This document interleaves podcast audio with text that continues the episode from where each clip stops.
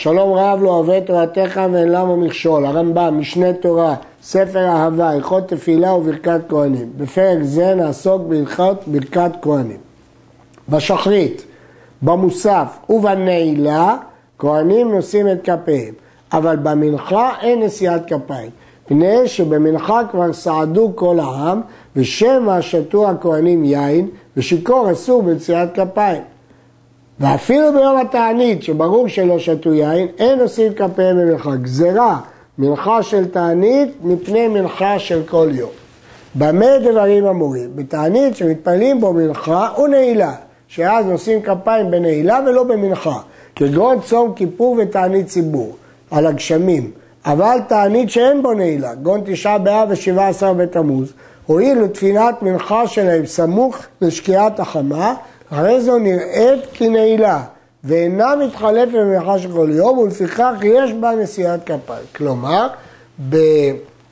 בתעניות, אם מתפללים מנחה קטנה סמוך לשקיעה, מותר וחייבים לשאת בכפיים. אבל אם מתפללים מנחה גדולה, לא נושאים בכפיים. וכהן שעבר ועלה לדוכן במנחה של יום הכיפורים. הואיל והדבר ידוע שאין שם שכרות, הרי זה נושא את כפיו ואין מורידים אותו, למרות שגזרנו עד היום רגיל. נהיה חשד שלא אמרו פסול היה, לפיכך יורידו, אם יראו שמורידים אותו מהדוכן, יקבעו שהוא פסול. כיצד היא נשיאת כפיים בגבולים? מה השיטה של נשיאת כפיים? בעת שיגיע שליח ציבור לעבודה, כלומר לרצה, כשיאמר את זה, כל העם, הכהנים העומדים בית הכנסת נעקרים ממקומם והולכים ועולים לדוכן. ועומדים שם פניהם למול ההיכל ואחוריהם כלפי העם ואצבעותיהם כפופות לתוך כפיהם עד, שישליח, עד שישלים שליח ציבור הודעה, כלומר הטוב שמך ולך נאה להודות. מה קורה אחרי שהשלים שליח ציבור הודעה?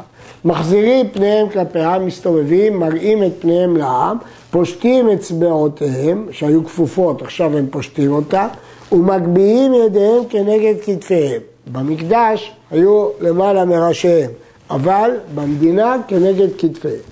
ומתחילים יברכך, משהו מהרמב"ם שאת המלאה יברכך לא היה מקרה להם שליח ציבור. מדוע? כדי שלא יהיה הפסק בין הברכה לבין יברכך.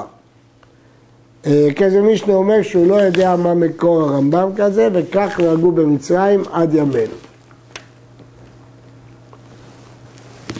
ושליח ציבור מקריא אותה מילה מילה אחרי יברכך והם עונים, שנאמר אמור להם, צריך להקריא להם.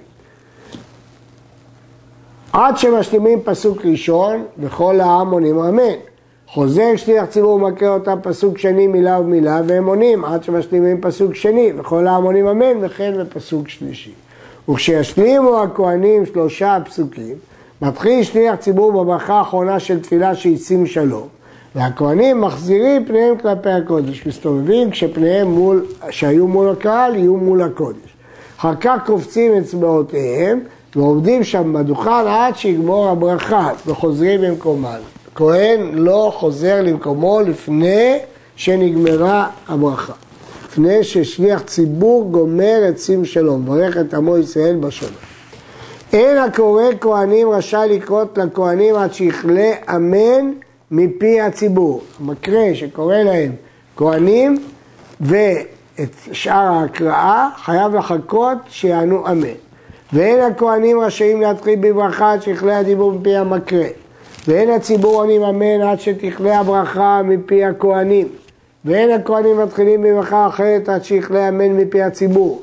ואין שליח ציבור רשאי לענות אמן אחר הכהנים כשאר העם, שמא תתערף לדעתו ולא ידע איזה ברכה מקרה אותם עם פסוק שני או שלישי. הוא יתבלבל והוא ישכח איפה הוא עומד, כיוון שהיו מתפללים על פה. אין הכהנים רשאים להחזיר פניהם מן הציבור עד שיתחיל שליח ציבור ושים שלום, רק אז יכולים להסתובב. ואינם רשאים לעקור רגליהם ממקומן עד שיגמור שליח ציבור ושים שלום. ואינם רשאים לחוף קשרי אצבעותיהם עד שיחזרו פניהם מן הציבור. תקנת היא שלא יעלו הכהנים לחם בסנדליהם, אלא עומדים יחפים. למה? כדי שלא יסיחו דעת בשעה שמסתכלים בהם. כשיהיו הכהנים מברכים את העם, לא יביטו בעם, כדי שלא יסיחו את דעתם, ולא יסיחו דעתם, אלא יהיו עיניהם כנגד הארץ כעומד בתפילה. ואין אדם רשאי להסתכל בפני הכהנים בשעה שהוא מברכים כדי שלא יסיח דעתו. הנימוק שהרמב"ם מנמק הוא כדי שלא להסיח את הדעת, אלא כל העם מתכוונים לשמוע ברכה ומכוונים פניהם כנגד פני הכהנים ואינם מביטים בפניהם וכן כתב רש"י על התלמוד. אם היה הכהן המברך אחד, מתחיל לברך בעצמו, כי אי אפשר להגיד לו כהנים. ושליח ציבור מכיר אותו מילה במילה כמו שאמרנו. יהיו שניים או יותר, אינם מתחילים לברך עד שיקרא להם שליח ציבור תחילה ואומר להם כהנים. והם עונים ואומרים לברכך והוא מכיר אותם מילה ומילה על הסדר שאמרנו. כל הברכת כהנים שתוארה עד כאן היא ברכת כהנים בגבולים, במדינה, אבל לא במקדש. כיצד ברכת כהנים במקדש? הכהנים עולים לדוכן אחר שישלימו עבודת תמיד של שחר ומגביהים ידיהם למעלה על גבי ראשיהם ואצבעותיהם פשוטות חוץ מכהן גדול שלא מגביה ידיו למעלה מן הציץ. כהן גדול אסור לו להגביה ידיו למעלה הציץ, לכן הייתה, אה, היו שלוש מעלות לפני המנורה, כדי שכשהוא יטיב את הנרות, ידו לא תהיה למעלה מן הציץ. ואחד מקריא אותה מילה במילה במקדש כדרך שעושים בגבולים עד שישלימו שלושת הפסוקים. ואין אנו עונים אחר כל פסוק, כי לא היו אומרים אמן במקדש, אלא עושים אותה במקדש ברכה אחת, כשישלימו כל ההמונים, ברוך השם אלוהי ישראל מן העולם ועד העולם, כדברי המשנה, שזאת הענייה הקדומה, ונהגו אותה במקדש. ואומרים את השם ככתבו, במקדש היו הכהנים מברכים את ברכי הכהנים בשם השם י' כ' ו' כ' כפי שהוא נכתב, לא דמות כשם שהוא נקרא. והוא הדבר הנהגה מי' כ' ו' כ', וזהו השם המפורש שאמור בכל מקום. ובמדינה אומרים אותו בכינויו, והוא א' ד' נ' י', שאין מסכים את השם כמובן, במקדש בלבד משמט שמעון הצדיק. אה, אלא במקדש בלבד. ומשמט שמעון הצדיק פסקו הכהנים ויש המפורש אפילו במקדש. מאז שמת שמעון הצדיק, אז גם במקדש לא היו מסכימים, כדי שלא ילמד אותו מישהו שאינו הגון. ולא היו חכמים הראשונים מלמדים שם זה לתלמידיהם ובניהם ההגונים, אלא אחת לשבע שנים. כל זה גדולה לשמו הנכבד והנורא, שלימדו אותו לעיתים רחוקות, ידעו אותו אנשים בודדים, אמרו אותו רק בשעת נשיאת כפיים במקדש. אין ברכת כהנים נאמרת בכל מקום אלא בלשון הקודש, משנה בסוטה. שנאמר כה תברכו את בני ישראל. כך למדו שומעי שמועה ממשה רבנו. כה תברכו בעמידה, כה תברכו בנשיאת כפיים, כה תברכו בלשון הקודש, כה תברכו פנים כנגד פנים, כה תברכו בקול רם, כה תברכו בשם המפורש, והוא שיהיה במקדש כמו שאמרנו.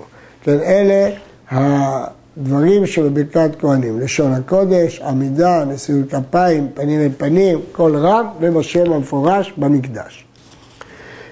אין הכהנים רשאים בכל מקום, כל מקום הכהנה, לא במקדש ולא במדינה. הם לא רשאים להוסיף ברכה על שלושת הפסוקים, כגון שם אלוהי אבותיכם יוסף עליכם ככם אלף פעמים וכיוצא בו, לא בקול רם ולא בנער, שנאמר לו תוסיפו על הדבר. אסור להם להוסיף על הברכות שיצטוו הכהנים לברך אותם. בשעה שכל כהן עולה לדוכן, כשהוא עוקר רגליו לעלות, אומר יהי רצון מפניך השם אלוהינו, שתהיה הברכה הזאת שציוויתנו במערכת עמך ישראל ברכה שלמה, ואל יהיה בה מכשול ועוון מעתה ועד עולם. וקודם שיחזיר פניו לברך את העם, מברך ברוך אתה השם אלוהינו מלך העולם, אשר קדישנו מקדושתו של אהרון וציוונו לברך את עמו ישראל באהבה. זאת הברכה היחידה שכתוב בה באהבה, כי אהבה היא תנאי לברכה. טוב עין הוא יברך. אה, כתוב יבורך ודורשים יברך. ואחר כך מחזיר פניו לציבור ומתחיל לברכן. כשמחזיר פניו אל הציבור אחר שהשלים, אומר עשינו מה שגזרת עלינו, עשה עמנו מה שהבטחתנו, השקיפה ממעון קדשך ונשמה וברך את עמך את ישראל, בבנים ובנות, טל ומטר. הברכה הזאת היא מיוחדת, שמברכים אחרי ברכת כהנים. כשמחזירים הכהנים פניהם לציבור לברכם, כשמחזירים פניהם מן הציבור אחר שמברכים, לא יחזרו אל הדרך ימין בכל מקום, לכן כל פינות שאדם יהיה פונה לא יהיו אלא דרך ימין, ולכן צריך לפנות תמיד לימין. במקדש מברכים ברכת כהנים פעם אחת ביום. אחר תמיד של שחר באים ועומדים על מעלות האולם ומברכים כדרך שאמרנו. ובמדינה מברכים אותה אחר כל תפילה, חוץ ממנחה. כמו שאמרנו, בכל מקום משתדלים שימכר אותם ישראל, שנאמר אמור להם, בכלל שאין המקרה מהם. אבל ראינו כבר שאם אין ישראל, אז כהן מקרה אותם. עד כאן.